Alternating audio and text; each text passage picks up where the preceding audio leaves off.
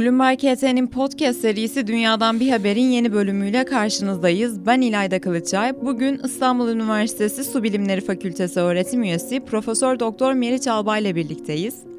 Dünya Yaban Hayatı Fonu WWF'in açıklamasına göre Türkiye kişi başına düşen kullanılabilir su miktarı dikkate alındığında su stresi çeken bir ülke ve Türkiye'nin su stresinin 30 senede %30 artacağı, 2040'da da bu konuda dünyada 27. sırada olacağı öngörülüyor. Bu süre mevcut koşullar dikkate alındığında yapılan bir tahmin tabii ki. Ben de bunu şunu sormak istiyorum hocam ilk öncelikle. Su tüketim alışkanlığımıza göre bu durum daha da önce karşımıza çıkabilir mi? Ee, öncelikle davetiniz için çok teşekkür ediyorum İlayda Hanım. Ee, suyu konuşmak benim de çok hoşuma gidiyor. Çünkü su doğal kaynak ve e, çok üzerinde dikkatle düşünmemiz gereken, kullanırken e, bin defa e, dikkat etmemiz gereken bir doğal kaynak.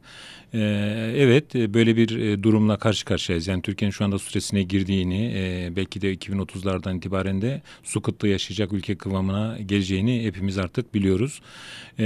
Alışkanlıklarımız maalesef bizi biraz daha kötü duruma getirecek gibi gözüküyor. Çünkü hala evlerimizde, fabrikalarımızda, tarlalarımızda yani şunu söylemeye çalışıyorum. İçme suyu, kullanma suyu, sanayi suyu, endüstriyel su hepsini çok kötü kullanıyoruz. Dolayısıyla bizi tahmin ediyorum bir 30 yıl 40 yıl değil de 10-15 yıla kadar e, ciddi bir e, su sıkıntısı e, bekliyor. E, bölgesi olarak belki bunu daha fazla hissedeceğiz. İç Anadolu bölgesinde, Doğu Anadolu bölgesinde ve Güneydoğu Anadolu bölgesinde, kısmen Akdeniz bölgesinde.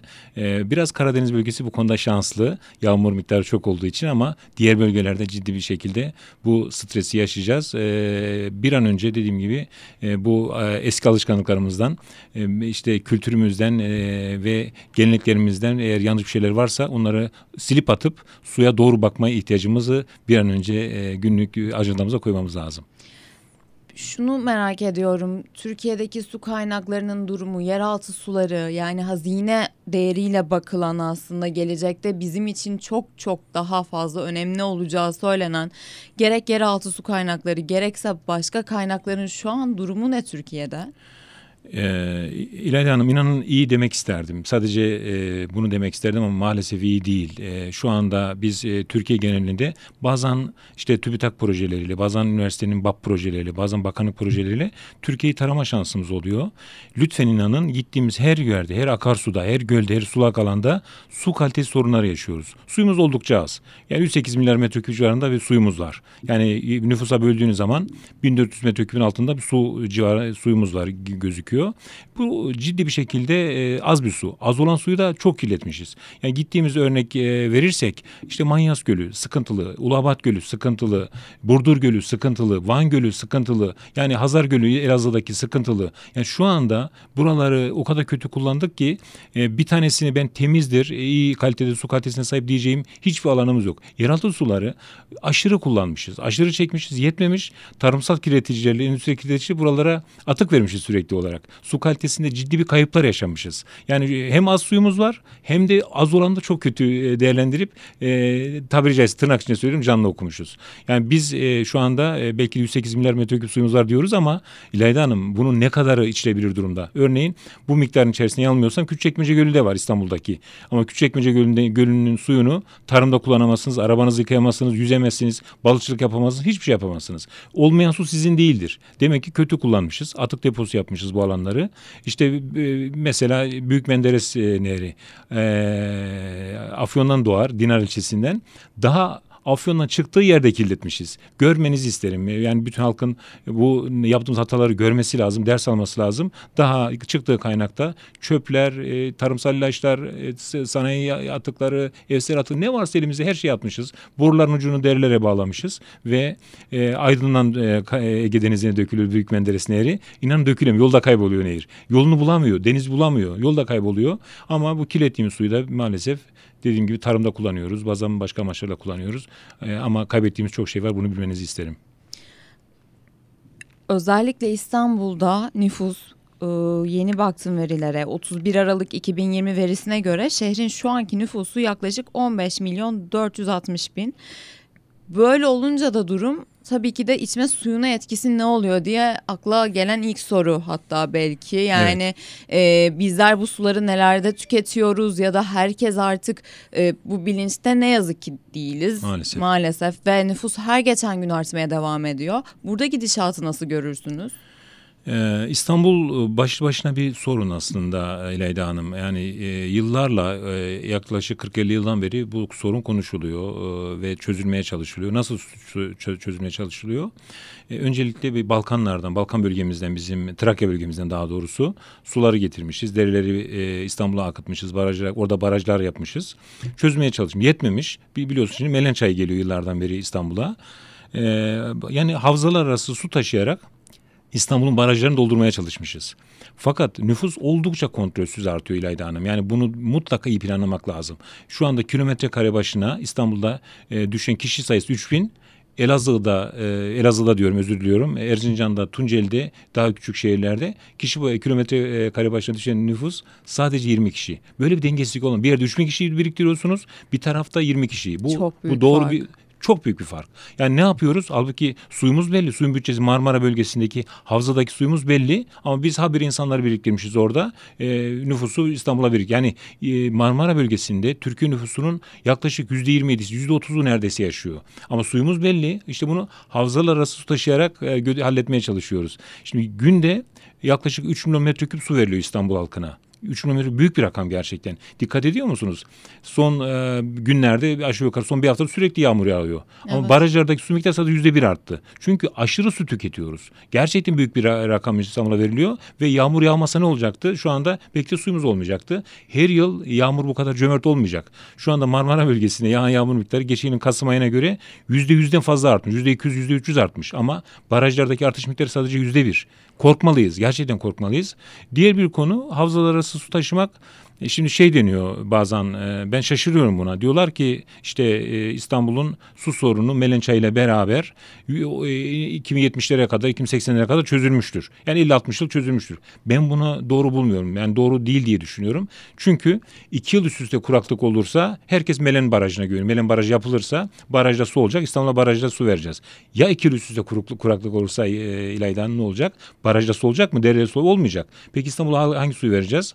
Efendim diyorlar ki ikinci alternatif var. Marmara Denizi'nden tuzlu sudan e, arıtma yaparız. Bunu veririz. Bu da doğru değil. Yani bir pahalı olacak. E, 10 liraya sattığınız suyu belki fiyatını bilmiyorum şu anda ama 10 liraya sattığınız suyu litresini 100 liraya satmak zorunda kalacaksınız. Arıtma teknolojileri kullanacaksınız. Yeni metotlar kullanacaksınız. Enerji harcayacaksınız. Kimyasal harcayacaksınız. Para harcayacaksınız. Dolayısıyla bu da doğru bir şey değil gerçekten. Kaldı ki belki müsilajı sorarsınız. E, İstanbul'un su kalitesi de e, zaten sıkıntılı. E, İstanbul'un sıkı, e, İstanbul derken Marmara Denizi'nin su kalitesi oldukça sıkıntılı. Bu böyle bir kirli bir suyu arıtıp halka vermekte ne kadar efektif olur onu da ayrıca tartışmak lazım ama özetle İstanbul'da mutlaka sözün sorunuza geri dönersem mutlaka su bütçesiyle doğru orantılı bir nüfus planlaması yapmak lazım. Yeşili korumak lazım İlayda Hanım. Yani beton şehir oldu. Yetmedi denizi doldurduk. E, mendirekler işte yeni deniz yapıları bir sürü toplantı alanları bir sürü şey yapıldı ama bunlar denizden tırnak içinde söylüyorum denizden çalıyoruz. Ama denizde bunu yapmamak lazım. Çünkü deniz yer sahili e, su kendini böyle bırakıp toprakla tanışmazsa, çakılla çal, e, tanışmazsa müsilaj gibi başka şeyler ortaya çıkar. Dolayısıyla denizi e, koruyamazsınız. Koruyamıyoruz. Tuzla'dan Silivri'ye kadar her taraf şu an beton. Denizi doldurmuşuz. Deniz rahatlayamıyor. Bir kanalın içerisine almışız Marmara Denizi'ni. Sonra diyoruz ki neden böyle oldu? Yani dolayısıyla biz e, ikincisi barajlar şu anda bakın bu kadar yağmur yağmasına rağmen su tutmuyor. Su biriktiremiyor. Neden biriktirmiyor? Çünkü etraf beton bir havzalarda şu anda koruyamıyoruz havzalarımızı yıllardan beri. Dolayısıyla beton olan bir şehir derelerle su getiremiyor. Su, su, e, dereler suyu tutamıyor. Çünkü her taraf beton olduğu için maalesef toprak suyla tanışamıyor ve yeraltı sularında bundan faydalanamıyor. O yüzden umarım e, dediğim gibi artık bu şu nüfus ve su planlaması birlikte yapılır. Çevre bilimciler, su bilimciler, e, şehir plancılar, mimarlar, mühendisler bir araya gelip gerçek sosyologlar hatta bir araya gelip İstanbul'un şehir kültürünü tekrar düşünür ve böyle bir şehir kültürü kültürüyle beraber su kültüründe birlikte yaşatırız diye ümit ediyorum. Bir parantez açmak istiyorum. Dediniz ki geçtiğimiz yıla kıyasla yaklaşık yüzde 200 bir artış var bu Kasım ayında. E, yağışlardaki. Kasım ayında evet. Evet ve bu Yani sağlıklı da bir durum diyebilir miyiz? Çünkü bu kadar farkın olması mevsimler aynı mevsimi yaşadığımızı varsayıyoruz. Ancak bu kadar e, artışın olması normal olan bu mu yoksa geçtiğimiz sene bu aslında e, bu soru için teşekkür ederim. Hanım aslında çok gibi gözüküyor da aslında e, Türkiye ortalamaların hala altında. Hmm. Yani 40 yıllık 50 yıllık ortalamalara baktığınızda aylık yağış ortalaması hala altında. Bu 2020'ye göre yüzde 200 artmış hmm. Marmara bölgesinde e, Kasım ayında. Dolayısıyla bizi aldatmasın. Hala su az su yağmur az yağıyor. Baktığınız zaman dünya, e, ortalamanın şu an yüzde 20 falan altındayız. E, e, Kasım ayı ortalamasının. Geçmiş yıllara baktığımızda ama sadece geçen yıla baktığımızda yüzde 200 civarında bir artış var. Dolayısıyla yani sevinecek bir durum aslında yok maalesef. Aslında şu an tabii ki de gündemimizde olan her ne kadar o iki, bir buçuk sene önce konuştuğumuz kadar konuşmasak da müsilaj biz hmm. görmüyoruz ama o denizde etkilerinde yavaş yavaş maalesef işte Caddebostan sahilinde haberler geldi. Ee, kırmızı yosunların görüldüğüne dair Lodos'un etkisiyle e, kıyıya taşınmış olabileceğinden bahsedildi. Ancak şimdi biz müsilajı görmüyoruz ama o hala denizin derinliklerinde değil mi? Ee, İlayda Hanım e, bu soru da çok önemli, çok değerli. Ee, şöyle e, biz yıllarla Maalesef diyorum, maalesef diyorum e, üretimi öncelemişiz. Üretim yapalım ama çevreyi öteleyelim. Çevre bizim neyimize demişiz. Yıllarla uzun 50-60 yıl 70 yıldan beri belki de. Hep e, özellikle sanayi İstanbul çevresinde Marmara çevresinde kurmuşuz. İşte İstanbul gibi, e, Bursa gibi, Kocaeli gibi, Tekirdağ gibi şehirlerde bir yoğunlaşan bir sanayi var. Bu sanayi atıklarının neredeyse büyük, uzun yıllar tamamı, uzun yıllar tamamı Marmara Denizi'ne boşaltılmış. Son yıllarda tabii ki bir 20-30-40 yıldan beri bir şey var. Bir artma testlerinde bir yavaş yavaş göreceli bir artış var ama sonra 80 e, yılların sonunda 90 yılların ortalarında derin deniz deşarjı diye bir e, e, teknik e, çıkarmışız. E, fiziksel arıtım yapmadan aslında ona bir arıtım demiyorum ben. Sadece çer çöpü alıp işte sandalyeyi masayı şeyden alıp dereden alıp atıklardan alıp ayırıp fiziksel olarak tamamını e, 70-80 metre 50 metrelere atıkları denize basmışız. Bu da Marmara'yı mahvetmiş. Yıllarla bunu yapmışız. Peki şu an durum ne? Şu anda inanın bana çok fazla değişen bir şey yok. Dil deresi, Dilovası'ndaki dil deresi kötü akmaya devam ediyor. E, bir dördüncü sınıf su kalitesinde çok kötü. E, Biga çayı Çanakkale kötü akmaya devam ediyor. E, Nilüfer çayı Simav'a karışıyor kötü akmaya devam ediyor. Yani o Bursa'nın bütün atıklarını getirip Marmara'ya boşaltıyor. Yani İstanbul'da işte derin deniz yaşarcı e, dediğim gibi son, son, son birkaç yıldır e, biraz önlem alınsa da hala e, verilmeye devam ediyor. Yani dolayısıyla işte Ergene çayı yıllarla biliyorsunuz e, fabrika hangi atı hangi üretim yaparsa o gün o renk akıyordu. Kırmızı üretim yaparsa kırmızı, yeşil yaparsa yeşil akıyordu ve bu da Kuzey Ege'de akıyordu. Yunanlılar da oradan çok rahatsızdı biliyorsunuz. Dolayısıyla biz bırakalım Yunanlıyı, Türk'ü şey Yunanlıyı, Bulgar'ı ama Türkiye olarak biz kendi denizlerimizi koruma şeyine gidelim. Şimdi uzun yıllar e, Marmara Denizi'ni biz kirlettik ama Tuna Nehri'ni suçladılar. Bilim insanları bile bunu zaman zaman yapıyor. Ben anlamıyorum. Diyorlar ki Tuna Nehri'nin etkisi. Ne alakası var?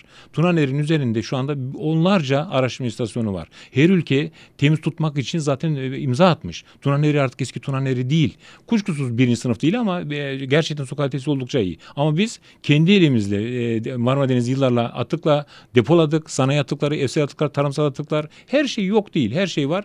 Dolayısıyla işte müsilaj gibi aşırı alkol artışları gibi Caddebostan'da sizin bahsettiğiniz e, kıyılarımızda gerçekten e, büyük bir şu anda sıkıntı var. E, bunların zaman içerisinde gerçekten e, çevrenin öncelenip ötelenmeden e, ekonomik krizin olduğu zamanlarda da zengin olduğumuz zamanlarda her zaman çevrenin başımızın tacı olması lazım. Yani başka Marmara Denizi yok. Bizim denizimiz bize ait bir deniz ve mutlaka bu denizin bizim tarafımızdan korunması gerekiyor. Yani e, işte Tunaneri kirletti, Rusya kirletti demek bizi e, rahatlatmamalı. Biz kirletiyoruz. Bunu kabul etmemiz lazım. Ama şu anda dediğiniz gibi e, denizde müsilaj yok gibi gözüküyor ama her an ortaya çıkabilir. E, çünkü alınan önlemler şu anda e, iyi, iyi niyetli şeyleri Çevre Bakanlığı, işte TÜBİTAK, belediyeler ciddi bir şekilde bir şeyler yapmaya çalışıyorlar. Sağ olsun hepsine çok teşekkür ediyorum ama gerçekten e, daha fazla bir şeyler yapmamız lazım. Aksi takdirde dediğim gibi Marmara Denizi elden gidiyor. Ben iddia ediyorum Marmara Denizi'ne biz 10 yıl dikkat edersek, atıklar sulakları kesersek bir gram atık bile vermezsek 10 yıla e, varmadan Marmara Denizi muhteşem bir deniz olacak. E, e, yüzme suyu olacak, e, su sporlarına size izin verecek, balıkçılık artacak. Yani her bakımdan rekreasyon amaçlı, dinlenici amaçlı her amaçla kullanabilirsiniz. Yani bir düşünün e, diyeceksiniz ki okyanus ama neden olmasın? Yani Rio'ya gidiyorsunuz Brezilya'ya, Rio'dan büyük bir şehir denize giriyorsunuz. İstanbul'un denize neden giremiyoruz hala? Yani temizlendiğini düşünün. E, bu insanlar neden Antalya'ya başka yerlere gitsinler? Kendi denizini neden değerlendirmesinler? Su kültürünü neden geliştirmesinler? Bunların hepsini biz yapabiliriz. Ben çocukluğumda Ataköy'den herkes denize girerdi. Ama şu anda Ataköy'den girebilir misiniz? Yosunlarda mümkün değil. Ama bunu yapmak bizim elimizde. Yapabiliriz, başarabiliriz. Gerçekten yeter ki dediğim gibi üretim kadar çevrenin de önemli olduğunu, e, bunun ötelenemez bir olgu olduğunu halkımıza anlatmamız lazım. Son olarak şunu söyleyeyim. Eğer biz e, Marmara Denizi'nde, Haliç'te, akarsularımızda, göllerimizde, sulak alanlarımızda başarı istiyorsak İlayda Hanım mutlaka halkı katmalıyız. Yani mesela işte hep bahsederim. Haliç'te e, ben yıllardan beri şey veririm e, bitirme öğrencilerime su bilimleri fakültemizde e, bitirme ödevi veririm. Özellikle veririm Haliç'teki su kalitesini izlemek açısından. Her gittiğimizde örnek almaya sandalye görürüz, masa görürüz, tabak görürüz, tas görürüz. Yani halk demek ki Halbuki orada harcanan büyük bir para var, büyük bir emek var ama halk onun farkında değil. Sadece işte temizlenim, temizlenim ona bakıyor ama kendisi halini kirletmeye devam ediyor. Buna bunun bizim hakkımız yok. Bunu mutlaka bir şekilde e, halkımızı inandırıp o işe katmamız lazım diye düşünüyorum. Kesinlikle kişisel farkındalık arttıkça zaten e, buna göre önlemler de artacaktır diye düşünüyorum ben de. Sizin bir yazınız vardı bu Haziran'da e, dediğiniz yani şöyle bir şeyden bahsediyorsunuz. Diyorsunuz ki müsilaj oluşumları aslında 2007'de ilk belirgin artış yaşanmış ve ne yazık ki biz bunu 2007 yılında müdahale etseydik belki bugünlerde bunları konuşmuyor olacaktık. Doğru. Ancak ne yazık ki gerekli önlemler alınmadığı için biz Doğru. müsilaj tehlikesini aynı barajlar e, bu sene dolacak mı diye bu sene müsilaj artacak mı, müsilajı görecek miyiz diye konuşur olduk. E, şimdi bundan sonrası için ne yapılması gerekiyor? Aslında tabii ki de çok açık yani çok güzel de özetlediniz ancak sadece vatandaşlar ve e, bunu herkesin bir arada yapması gereken bir şey değil mi artık bu herkesin birlikte e, yani bir çöp bile atılmaması gerekiyor artık o denize yani ya zaten yapılmaması gereken şeyler ancak ne yazık ki bunları tekrar tekrar söylemek zorunda kalıyorsunuz siz de uzmanlar olarak. Ee, İlayda Hanım ya dediğim gibi yani şu anda İstanbul, e, İzmit yani Kocaeli, Tekirdağ, Bursa, Yalova, e, Çanakkale'de katmak lazım çünkü Boğaz'ın Çanakkale Boğazı'nın ucunda da Çanakkale şehrimiz var. Burada yoğun bir nüfus var. Nüfusu eğitmeliyiz biz. E, fabrika sahiplerini eğitmeliyiz. Yani biraz önce de söyledim. E, yani bir derede e, siz gittiğinizde bir gün yeşil renk, bir gün sarı renk, bir gün kırmızı renk görüyorsanız bu sanayicinin hep bütün sanayicileri suçlamıyorum. Yanlış anlaşılmasın. Tenzih ederim. Çok çok dikkatli sanayiciler var. E, ama orada e, eğer siz belediye olarak e, gözünüzü kırpmadan atıklarınızı denize göle veriyorsanız, akarsuya veriyorsanız, e, sanayi tesisi olarak, endüstri olarak orada kullandığınız işte maden tesisleri işte diğer e, endüstri tesisler fark etmez. Ne üretiyorsanız ne üretiyorsanız oranın bir hayat olduğu orada bir ekosistem olduğunu fark etmeden sadece parayı önceleyerek üretim yapıyorsanız bunun gerçekten bilin ki size ya müsilaj olarak ya balık ölümleri olarak ya toksik maddeler olarak hastalık olarak e, bir e, rezalet bir ortam olarak size döneceğini bilmeniz lazım. Hiç kimse e, şöyle bir o günleri gözümüzün önüne alalım lütfen. E, müsilajın olduğu bir yerde yaşamak istemez. Evinizin olmasını istemezsiniz. Denize baktığınızda martı görmek istersiniz. Masmavi deniz görmek istersiniz. Size bir e, mutluluk verir, hayat verir. Ama müsilajı gördüğünüzde herhalde insanların midesi bulanmıştır. Ama bunu yapan biziz, biz insanlarız. Yani eğitim çok çok önemli e, İlayda Hanım. Yani belki 40-50 e, yaşın üzerindeki insanları artık tekrardan eğitmek çok zor olanaklı değil ama e, gerçekten ben artık e, her yerde söylüyorum ben ciddi bir şekilde çevre derslerinin su derslerinin anaokullarına verilmesine yanayım. Çevre kültürünün su kültürünün anlaşılması lazım. Neden kıymetli? Bakın hep Afrika'yı bir fakir bir kıta olarak örnek veririz ya. Ben 1995 senesinde Avusturya'da Ugandalı arkadaşım vardı, Kenyalı arkadaşım vardı. Ugandalı arkadaşım anlatmıştı. Her gün radyoda 9.30-10 arasında sulak alan şarkıları söylenirmiş. muhteşem bir şey. Yani sulak alanın önemini anlatmak için şarkılar yapmışlar ve sadece o 9. konu arasında 95 senesinde anlatmışlar. Yıllar önce. Gerçekten büyük bir şey kültür yaratıyorlar. Yani onlar bunu yaptıysa, onlar bile bunu yaptıysa biz neden yapmayalım? İkincisi savurganlığı halle şey yapmamız lazım. Yani bilelim ki bizim harcadığımız fazladan telefon almak, kazak almak, ayakkabı almak inanın bir gün müsilaja dönüyor. Yani biz gerçekten elimizdeki değerlerin farkında değiliz. Küçük bir anımı anlatmama izin verir misiniz? Tabii ki tabii ki. Ya, Avusturya deyince o geldi şimdi aklıma. Ee, ben e, mutfakta kendimiz yemeğimizi yerdik. İşte marketten bir şeyler alır onu yerdik. İşte o gün de süt ve sandviç almıştım. E, ta 95 senesinde kağıt, metal işte diğer at, plastik atıkları ayrı ayrı kaplarda biriktiriliyordu. Yani atıklar ayrıştırılıyordu o, o tarihte. Ben de e, vatan kurtarmış e, kahraman gibi şey yaptım. Gittim sütümü içtim kutuda bir yarım litrelik çalkaladım ve nereye koyarsınız? Kağıt çöpe koyarsınız. Orada bir sekreter hanım bana kendini ne sanıyorsun dedi. Bir bağırdı bana. Neden dedim yani biz de o kadar zengin değiliz dedi. Ne yapmalıyım, ne yapmalıyım, yapmalıyım biliyor musunuz? Ee, o içerisinde alüminyum varmış şeyin, e, kutunun. Alüminyum ayırıp onun metal kutuya, kağıdı da kağıt kutuya atmalıymışım.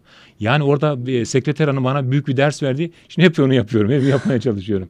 Yani e, Avusturya'nın alı ki bilmiyorum e, belki yolunuz düşmüştür. Avusturya boydan boya ormanlarla kaplı ülke. O diyor ki bizim ağacımız bu kadar ağacımız yok. Halbuki benim ülkem hep sarp sarı her taraf orman yok ama hala harcamaya, hala tüketmeye, gereksiz yere kazak almaya, ayakkabı almaya, çöple bizim e, yıllardan beri su bilimleri fakültemizde çöpler ayrıştırılır. Bundan 15 sene önce şey dedi bir e, arkadaşımız boşuna ayrıştırmayın toplarken hepsini karıştırıyorlar birbirlerine. Bunu çok merak ediyorum yani, ben. Yani, yani bu ayrıştırıyoruz evet ama sonunda ne oluyor? Onlar gerçekten de e, ait olduğu yere gidiyor mu yoksa hepsi tek bir yerde mi toplanıyor diye. İşte kurum içi eğitim bu yüzden çok önemli. Farkındalık bu yüzden önemli. Ben o yüzden diyorum yani çevreyle ilgili, sularla ilgili, e, herhangi bir konuyla ilgili eğer bir karar aldıysanız katılımı sağlamanız lazım. O çöpü toplayan kişinin eğitimine geçmesi lazım. Kurum içi eğitimden. Önemini anlaması lazım. Yani orada kötülük yaptığının belki de farkında değil.